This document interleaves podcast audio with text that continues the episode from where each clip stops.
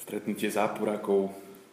Myslím, že slovami mladých ľudí, tak by sa kľudne dobre dal dať titulok na hlavne tú druhú časť dnešného Evanília. Môžeme si, milí bratia, ku tomu ľahko predstaviť aj hudbu Zviezdnych vojen, ktorá sprevádza scény postav temnej strany sily. Alebo si môžeme vybaviť ľahko iné hollywoodske filmy, ktoré majú jasne rozdelených dobrých a zlých hrdinov. Vieme ale, že v živote to častokrát tak nie je. Tak bežne nestretneme na ulici Darth Vadera, ktorý je úplne skazený už na prvý pohľad. Kto sú tí záporáci dnešného evanelia? Sú to skorumpovaní vojaci, ale predovšetkým tí, čo to celé zosnujú, teda židovskí veľkňazi a starší. Ako je možné, že Boží muži sú vlastne celkom otvorene tí, ktorí bojujú proti Bohu po nevydanom zázraku Kristovho zmrtvých stania. Mohli by sme si myslieť, že jednoducho strážam neverili a Krista mali za podvodníka. Svetý Tomáš Akvinský však v jednom komentári pasáži písma ukazuje, že veľkňazi a starší dobre vedeli, že Ježiš bol Mesiáš. Ako sa teda židovskí vodcovia dostali na tú temnú stranu Božích protivníkov? Odpovedou by bolo, že sa tam dostali postupne. Na začiatku to boli malé slovné spory, v ktorých im Ježiš nič nedaroval. Nehovoril uhladené kompromisy, ktoré by sa nikoho nedotkli. Pri procese pred Pilátom evangelista Jan vraví, že Pilát vedel, že mu ho veľkňazi a starší vydali zo závisti. Teda to je taká tá druhá vec. Závideli totiž Ježišovi jeho popularitu a zázračnú moc. No a na konci dôvodom jeho odsúdenia bolo to, to nepriateľné Kristové vyhlásenie, že je Božím synom.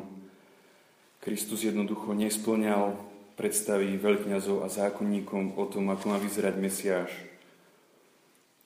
Dnes, milí bratia, často počujeme, že ľudia sú slobodní a tak môže každý uctievať Boha ako chce. A to je veľmi nesprávny názor, pokiaľ by znamenal, že sa máme Bohu kláňať tak, ako sa to nám páči.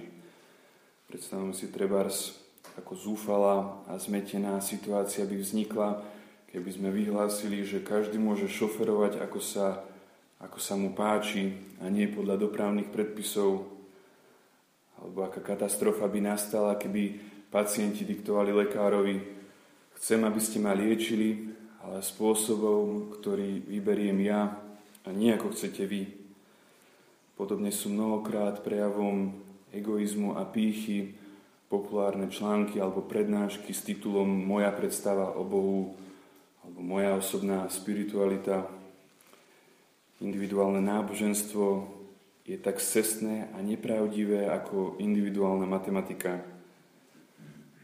Ľudia, ktorí vyhlasujú, budem slúžiť Bohu svojím spôsobom a ty mu slúž tým svojím, by sa mohli zamyslieť, či, ne, či by nebolo rozumnejšie, keby slúžili Bohu spôsobom, ktorý chce On sám.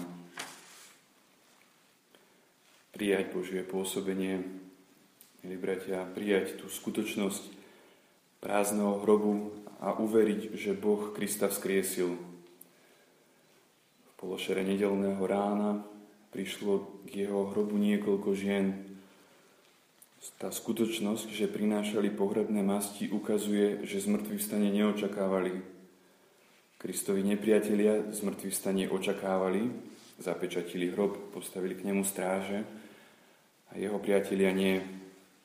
Veriaci boli skeptikmi, a neveriaci verili. Bolo to zvláštne, lebo náš pán im toľkokrát hovoril o svojej smrti a vzkriesení.